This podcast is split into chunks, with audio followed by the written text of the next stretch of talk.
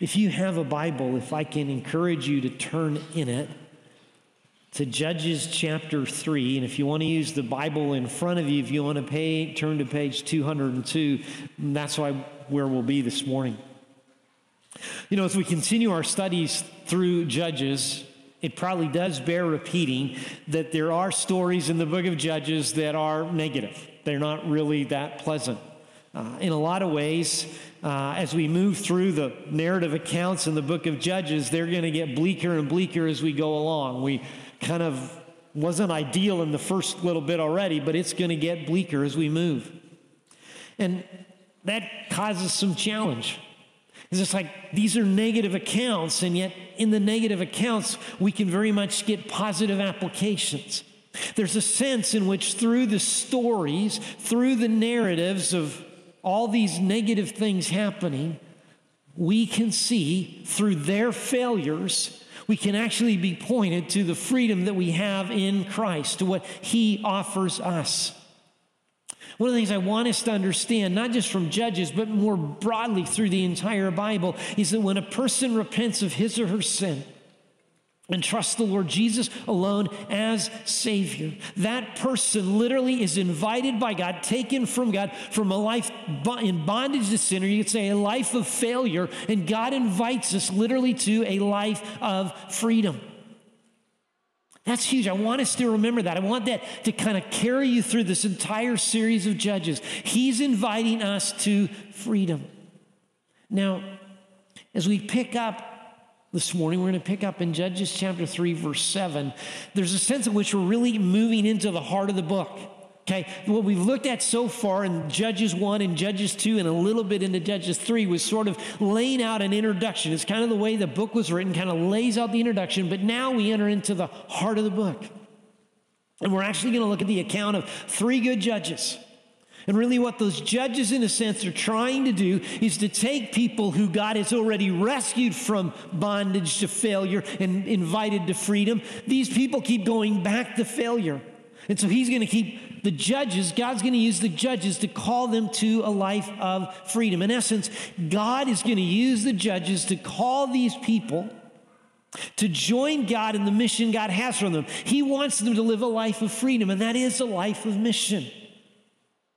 Maybe just to back up for a second and remind ourselves of something.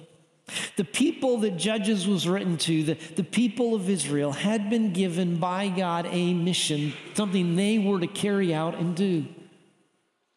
We find that in Exodus chapter 19, verses 5 and 6, when God is speaking to Moses up on Mount Sinai right before the Ten Commandments are given. And God says these words to Moses Now, therefore, if you indeed obey my voice, and keep my covenant. You shall be my treasured possession among all the peoples, for all the earth is mine. And you shall be, notice this, we sang these words. To me, a kingdom of priests and a holy nation. And these are the words that you shall speak to the people of Israel. And when we talk about the mission of God, I really do want you to focus in on those words a kingdom of priests.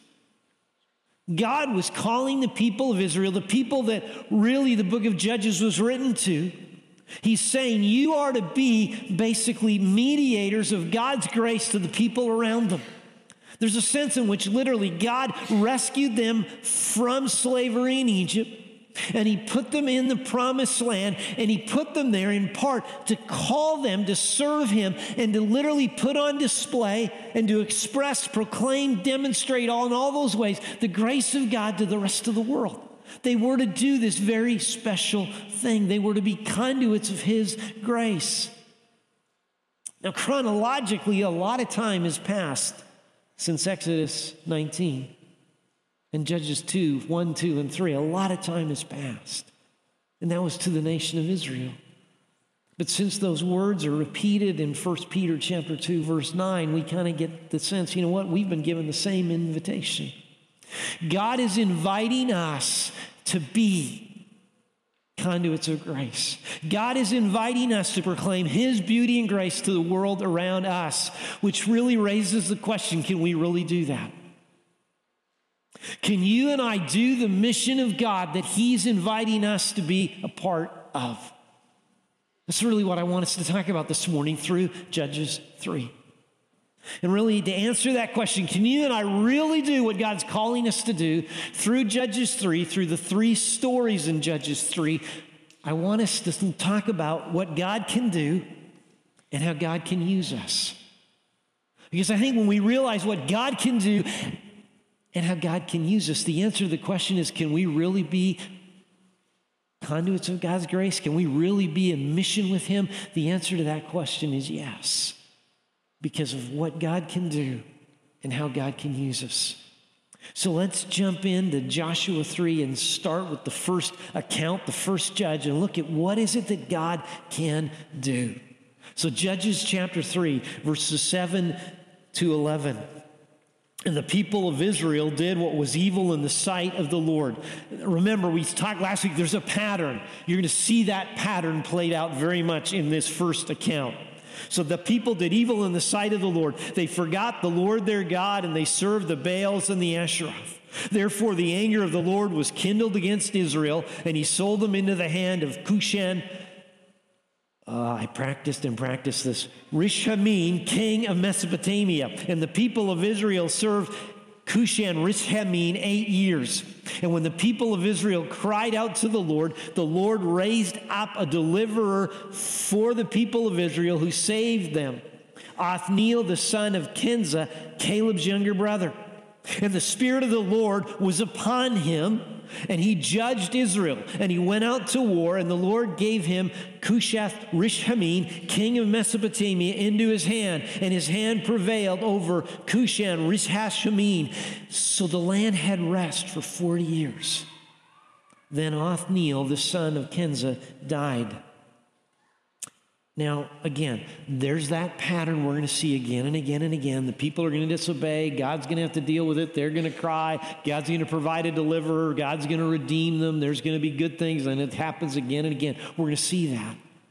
But through that pattern in this first story, what I want us to see is two truths about God that tell us about what God does. Okay, two truths about God that tells us this is what God does. Truth number one about God I want us to see this morning is God corrects rebellion. God can correct rebellion. Look at verse 7 with me. The verse really is a simple description. The people disregarded God. That's what it means by the people forgot God. That's the idea. And when they forgot God, what they did is they turned to stone and wood. Okay? Asherah and Baal and Asherah. Baal would have been a stone, Asherah would have been wood. Very gross. We won't get into that. We'll get into some of that later as we go through the book of Judges. But they turn there. They forget God. Now, there's a whole lot more we need to get to. But because this is brought up right in verse 7 and it's going to be repeated a number of times, we probably need to deal with there's an implication right away, right smack in verse 7. See, the people of Israel forgot God which means you and I need to ask the question could you and I do the exact same thing? Could you and I forget God? Maybe a good question to ask, and it's going to be a hot afternoon, so I don't know what you're planning to do. You're probably going to try to find someplace cool to be. So, when you're sitting someplace cool, maybe the question you need to ask yourself, I need to ask myself, is what kinds of things am I doing in my life to keep me or to help me remember God and not forget Him? What kinds of practices, what kinds of things do I do to keep myself from forgetting God? You know, some people will talk about what we call spiritual habits or spiritual disciplines. And really, what those largely are, they are practices, they are habitual things you and I can do to help us keep God in focus, to help us remember God, to focus on Him. Because, folks, we need to understand through the book of Judges, we're going to see it again and again and again. Forgetting and disregarding God never produces good things, ever. So, how do you and I keep remembering God and not disregarding Him? Now, there's more to the narrative, so go back and look at verses 8 and 9. That's where verse 7 takes us, but verses 8 and 9. Because they forgot God, because they disregarded Him, God acted. And clearly, God's actions started, according to verse 8, because of the anger, His anger. And we probably need to unpack what we mean by the anger of the Lord. Okay? Because we can get pretty mixed up, I think, in our heads about anger and being mad and all those things. So we need to think about this sin and rebellion are not good, they're not right, and they're not holy. Okay? With that in mind, think about this. The people had gotten themselves immersed in or engulfed in sin, and that is seems what provokes God to respond in anger. Now, please understand this about when we say God gets angry, what we mean is God sees something that's not good, not right, not holy, and he moves to correct that. When we say God is angry, it's not that God just sits there and he's fuming like smoke coming out of his ears. You know, when we think about anger, sometimes we think people just get mad, and some people get mad and they just stay mad. I did an internship a number of years ago, a summer internship, a long time ago. Won't tell you how long because it's that long ago.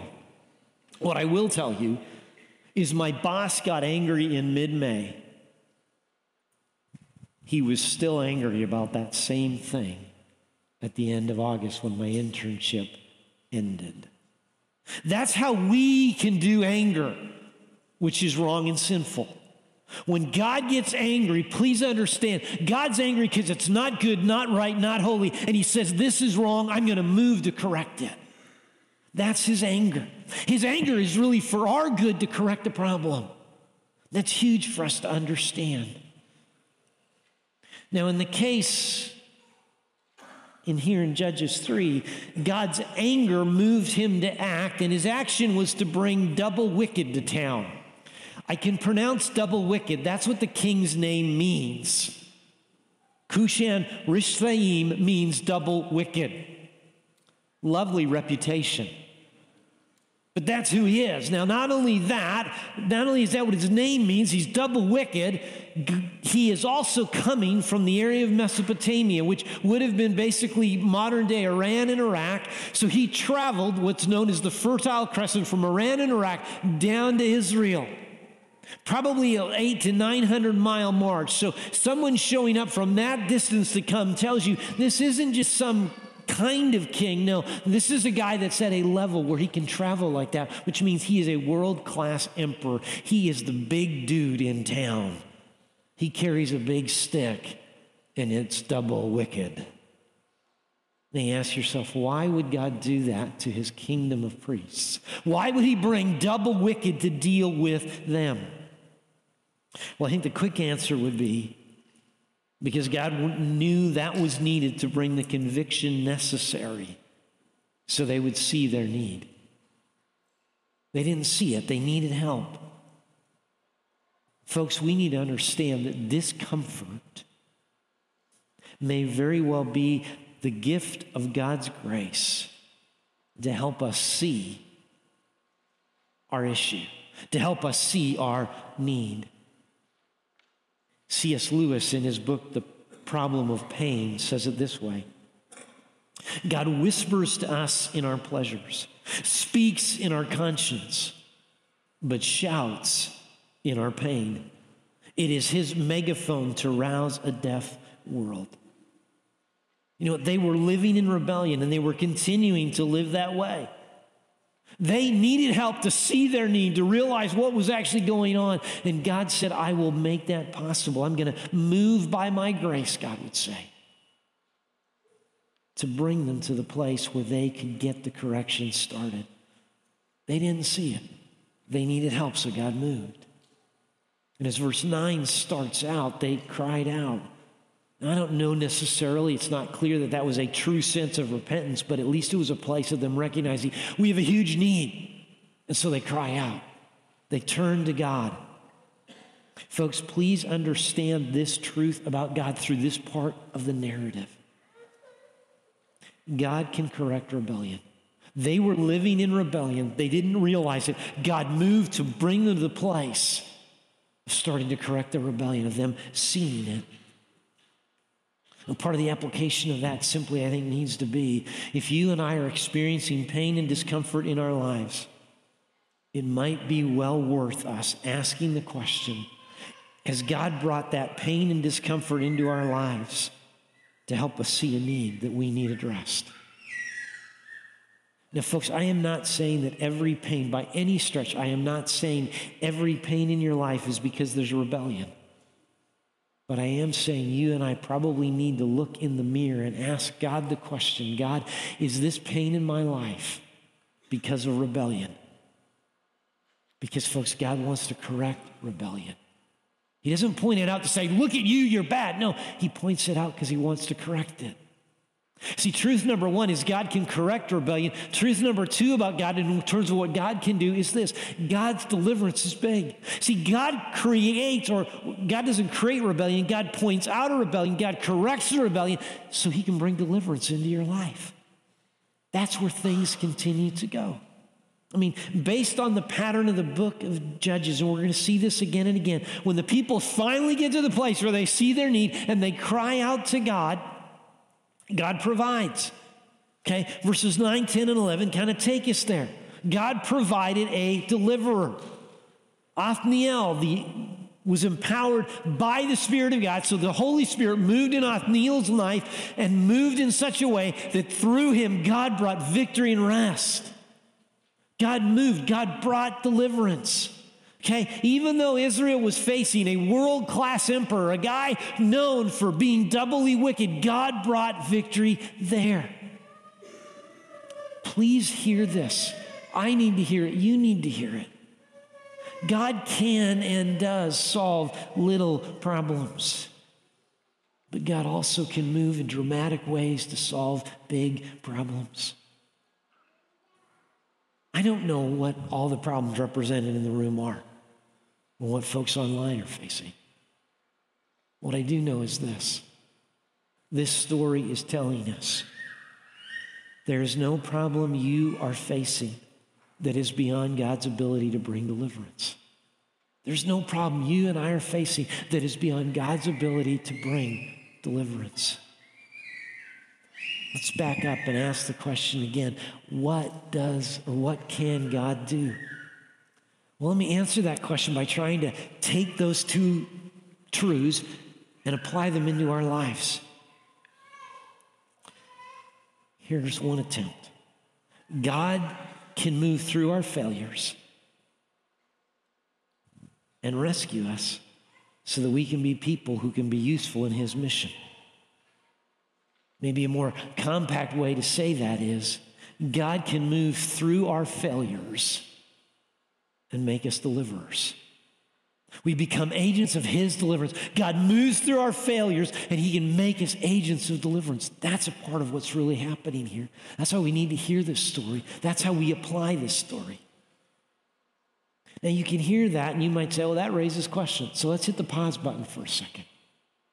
Maybe you're wondering, okay, Othniel was, yeah, he was a deliverer. I mean, we first met Othniel back in Judges 1. And and in Judges 1, I mean, he's sort of this bright spot in a bleak chapter that's not really good, but he's a bright spot. He seems to be a hero. And if you kind of read some commentators or you look at a study Bible, you might see that his name means force of God. I mean, that sounds pretty impressive, right? I mean, why wouldn't he be the one? Like, he's the force of God. To maybe translate that into Iowa political season. We've had the state fair, and so the primary stuff gets going on and on, or the caucus, actually. I guess I got to get my terms right. And we're always looking at candidates to say, do they look presidential? Well, I mean, if your name is Force of God, you probably look the part. And we'll all go like, yeah, he's going to be, yeah, he's going to be a deliverer, but what about me? 20 years ago, Carrie and I had some friends that moved to China. And they, I don't even remember exactly why, but they, they wanted to talk to me about what my name, Lloyd, would be in, China, in Mandarin. And, and the two characters that make up my name in Mandarin mean special radish. there they are. You think, force of God. Special radish? I'll be honest. I, I, don't I cannot blame my name in Mandarin. But you know what? I've struggled with wondering can I really be somebody that God can use? Because I'm a special radish. And I don't even like radishes, which means I don't like myself. So we got all kinds of issues. Let's move, yeah. Let's get back to the notes. Folks, there's a chance, maybe a pretty good chance, that you doubt for any number of reasons that you could be useful to God. You're not Othniel. You're not the force of God. Although, technically, when you're empowered by the Holy Spirit, yes, you are. But we struggle with that. So I want you to unhit the pause button with me. We're going to look at two more judges. We're going to kind of transition from what God can do to who are the people God uses. So let's jump in and talk about Ehud. He's the first one. He's going to get a lot of verses, a lot of verses to him. So let's jump in and read some of those, verse 12 to 14. And the people of Israel again did what was evil in the sight of the Lord, and the Lord strengthened Eglon, the king of Moab, against Israel because they had done what was evil in the sight of the Lord. And he gathered to himself the Ammonites and the Amalekites and went and defeated Israel, and they took possession of the city of palms. And the people of Israel served Eglon, the king of Moab, 18 years. Now, this is really sad, isn't it? I mean, the people stumbled in. They had 40 great years, 40 good years, and all of a sudden now they're spiritually drifting again.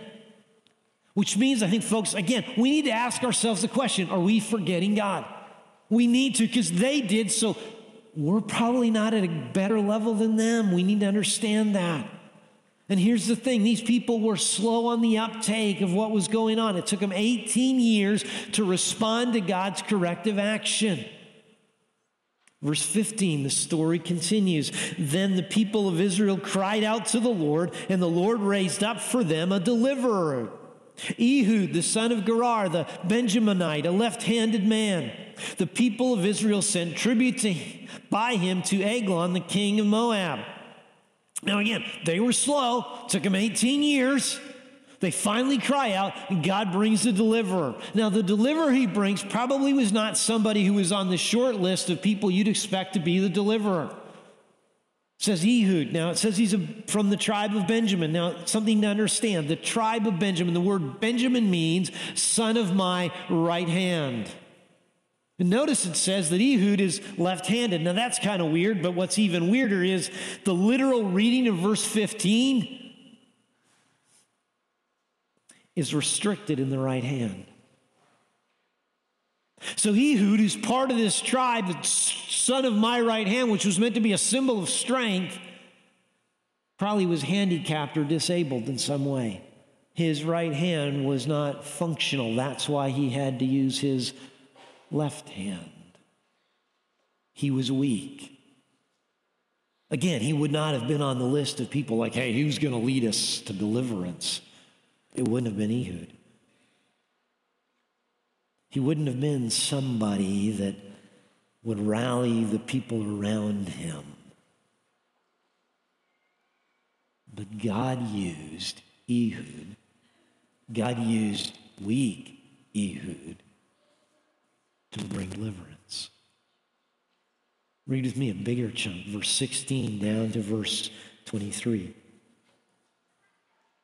And Ehud made for himself a sword with two edges, a cubit in length, and he bound it on his right thigh under his clothes.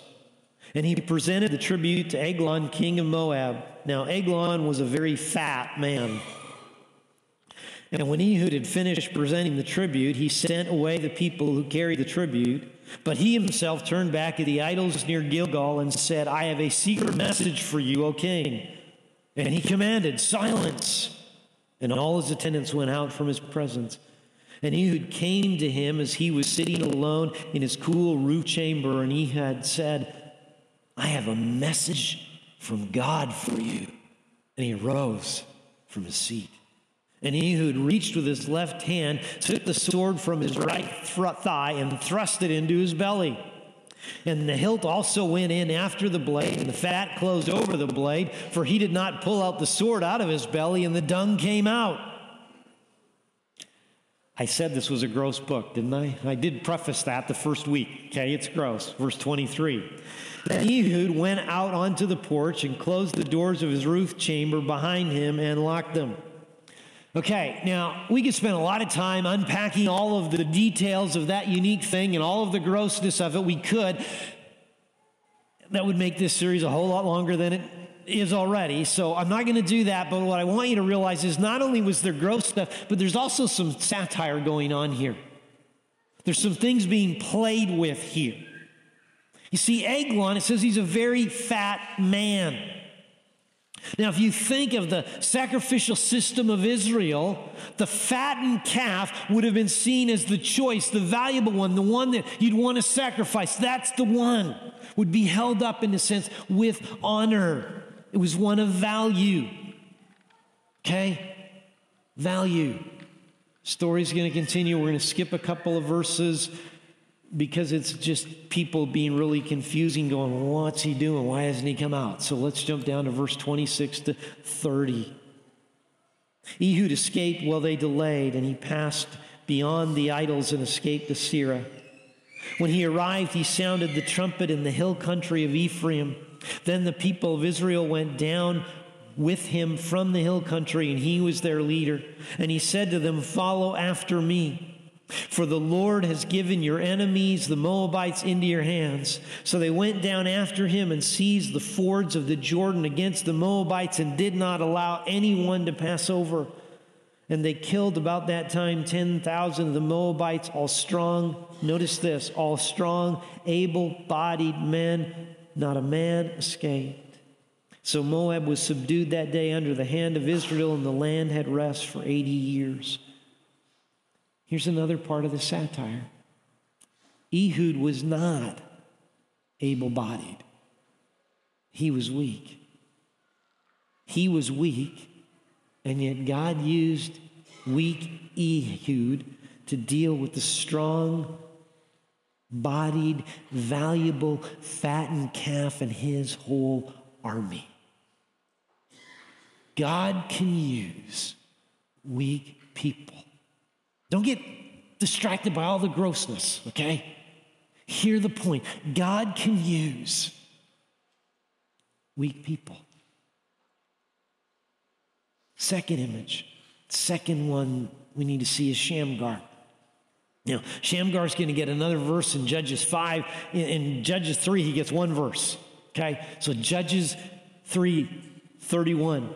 And after him was Shamgar, the son of Anath, who killed 600 of the Philistines with an ox goad, and he also saved Israel. So he's another deliverer. Now, again, he's not probably, Shamgar would not be on the list of people you'd say, hey, he's going to be our deliverer. He's the one we're looking to. Why do I say that? Well, because the name Shamgar is not actually a Hebrew name. You say, but he saved Israel. Yeah, but he doesn't really have a Hebrew name. And that really shouldn't be a surprise to us that he doesn't have a Hebrew name because he's the son of someone called Anath. Now, I realize most of you probably didn't wake up this morning and review your Canaanite gods, but Anath is the Canaanite goddess of sex and war. That's who he's, that's his parent, that's who he's, that, you know, like, that's his pedigree. Not exactly the person you and I would be saying, hey, you know, um, we're going to do this Netflix. We got some money. We're going to make a show for Netflix or Amazon Prime, and we need to cast somebody for the role of deliverer. Shamgar's not going to be the one you're going to go after. He's not on that list because, I mean, look at his pedigree. It really isn't very good. And not only is his pedigree not very good, but, you know, like we want our heroes to be prominent and powerful and wealthy. Shamgar's probably a very poor guy. See, the tool he used, the ox goad, the people that use ox goads are peasant farmers. An ox goad would be a, a, piece of wood, and at one end you have some metal on it so you could kind of get the ox's attention. And on the other end would be kind of a blade, shovel kind of a thing so you could clean out the plow. This wasn't a huge military leader. This was a guy that was on the farm that did the gross, grungy work. He wasn't somebody everyone would say, wow. He'd be somebody you wouldn't notice. He'd be somebody you'd forget. He'd be somebody who was weak and came from a family that obviously didn't know God. He could never be anything. Folks, it'd be very possible for us to feel weak, or very possible for us to think that our failures relegate us to the bench, or maybe we don't even get to dress for the game. We're not going to be useful to God because we've got all these issues. But when we read the story in Judges 3, that doesn't seem to be the case. God can work and move through us.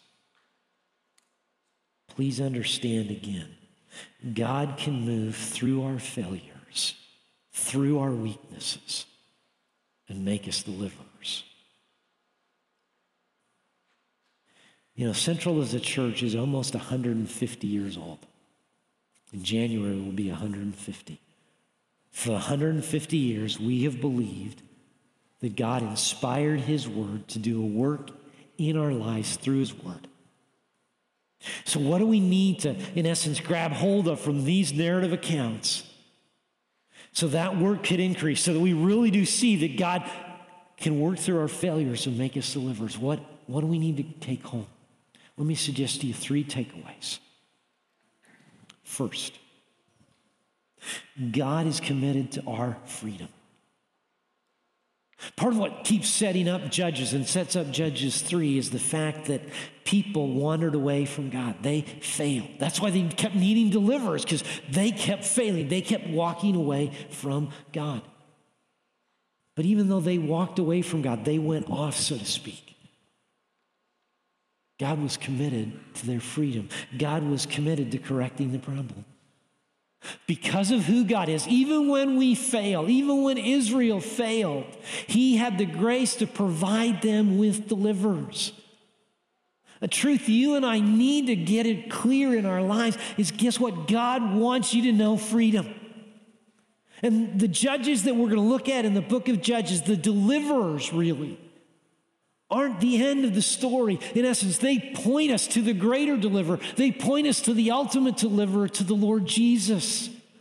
See, Jesus came to earth and he went to the cross and he died in our place for our sins and he rose again. Why? Because God wants you to be free.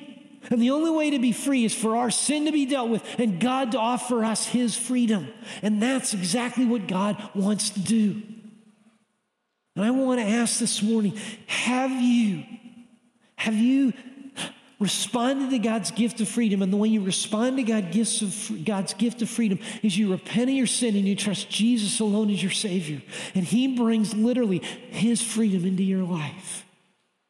Have you done that? Have you trusted Christ? If you haven't, we would love this morning to be able to help you walk through whatever it is that might keep you from that. Yes, you are a failure. I'm not trying to be mean. I am too. But God invites us to freedom. He's committed to our freedom. Which means maybe another thing coming out of takeaway one would be this. Maybe you need to ask the question, maybe you need to ask people in your life the question hey, do you see things in my life where maybe I'm not embracing the freedom I'm given in Christ? Or maybe I'm pushing aside God's freedom and going back to failure. We need freedom. Please get it. God is committed to your freedom, to my freedom. Takeaway number two God's not limited by our limitations. God's not limited by the stuff that limit us. You know, I really wish it was not the case, but I think we're really good at making excuses. And we figure our excuses then give us a pass for serving God or being useful in God's mission. I, I can't do that. You know, Ehud and Shamgar could have said that. They could have made excuses, but they didn't. Please understand your ability or your perception of your ability is not nearly as important as your availability. See, we think it's on us and our ability and our whatever. It's not. God has a mission. And if you are a follower of Jesus, God says you have a part in his mission, even if you're limited, even if you're weak, even if you have failures. See, part of applying Judges 3 to our lives means really asking Are you and I going to be available to God in our weaknesses? Maybe another way to say that is to turn to 2 Corinthians chapter 12 verse 9 and ask the question Is God's grace sufficient for me and my weaknesses? Takeaway number 3 Take a step and rejoice in what God does. See, if our limitations aren't the issue, then we really need to take a step in terms of the mission of God. Because if I've trusted Christ, then that means God has a role for me. God has, in essence, given me the freedom to serve. So I want to ask are you serving in the mission of God? And are you delighting in what God is doing in and through you as you serve? Are you rejoicing? God, you're using me, and this is wonderful. You know, Judges is going to show us a lot of ugly stuff. But through that ugly that Judges has, God still works. God takes failures and turns them into deliverers. That's really why we want all of us to be involved in making disciples. See, as we help each other connect to Jesus and we help each other be equipped by Jesus and help each other be sent by Jesus, we're becoming disciples. In essence, when you're being discipled, what's really happening is God is working and moving in your life, taking you from sin and failure to turn you into someone he sends to be an agent of his deliverance. God takes us from failures and turns us into deliverers.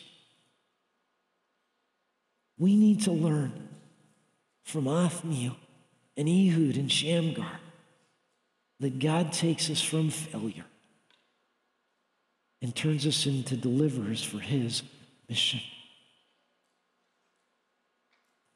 Can God use you? Yes. Yes, He can.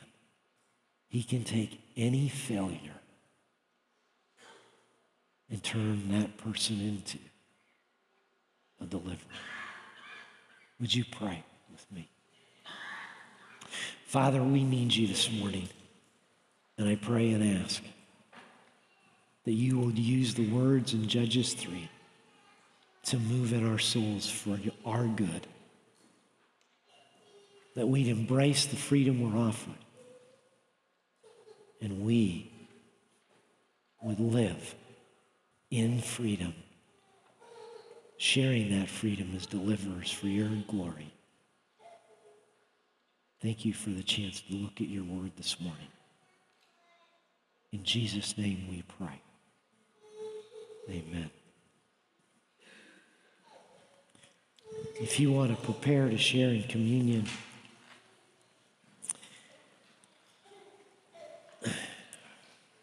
as looking through the message and thinking about communion, I thought of these words in 1 Corinthians 11 26 when it says this For as often as you eat this bread and drink the cup, you proclaim the Lord's death until he comes. I thought about that idea of, you know, our failures, God taking our failures and turning us into deliverers. And I thought, communion actually connects with that.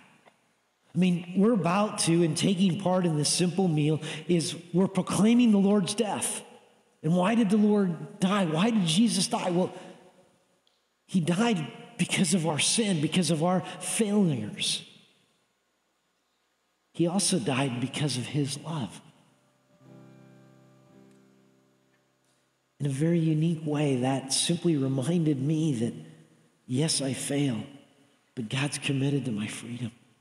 God wants me to be redeemed and know true life through him. And then the verse says, We proclaim his death until he comes. Well, if we're proclaiming his death until he comes, we're, we're telling people the gospel. We're proclaiming, we're becoming agents of his deliverance, the deliverance and freedom that he alone offers. In this simple meal that we're sharing in this morning, we're proclaiming to ourselves gospel truth that we're sinners who need a deliverer, and God is that deliverer through Jesus. And we're also getting ready, in essence, to send ourselves to engage in gospel mission, to proclaim his death until he comes. If you're a follower of the Lord Jesus, I want to invite you to share in this meal and just consider the truth of the gospel and the mission of the gospel. That God takes failures and turns them into deliverers. If you haven't trusted the Lord Jesus yet, I'm going to ask you because the Bible asks for you to not participate. But I do want you to consider this. Failure does not have to be the end when there's a deliverer. And he is inviting you today into his deliverance. And we would love for you to receive the deliverance that's found in Jesus. Would you pray with me as we share? Father, thank you for the hope alone that you offer us in the Lord Jesus. We come to this table not as perfect people, but as people in need of a Savior. We have sinned, we have failed, we have fallen short. And yet you offer us deliverance out of your love. Father, I pray that's a message that we proclaim in a sense to ourselves in taking this meal. A message you want proclaimed to us. And then a message you invite us to go and proclaim. Thank you for the good news of the gospel.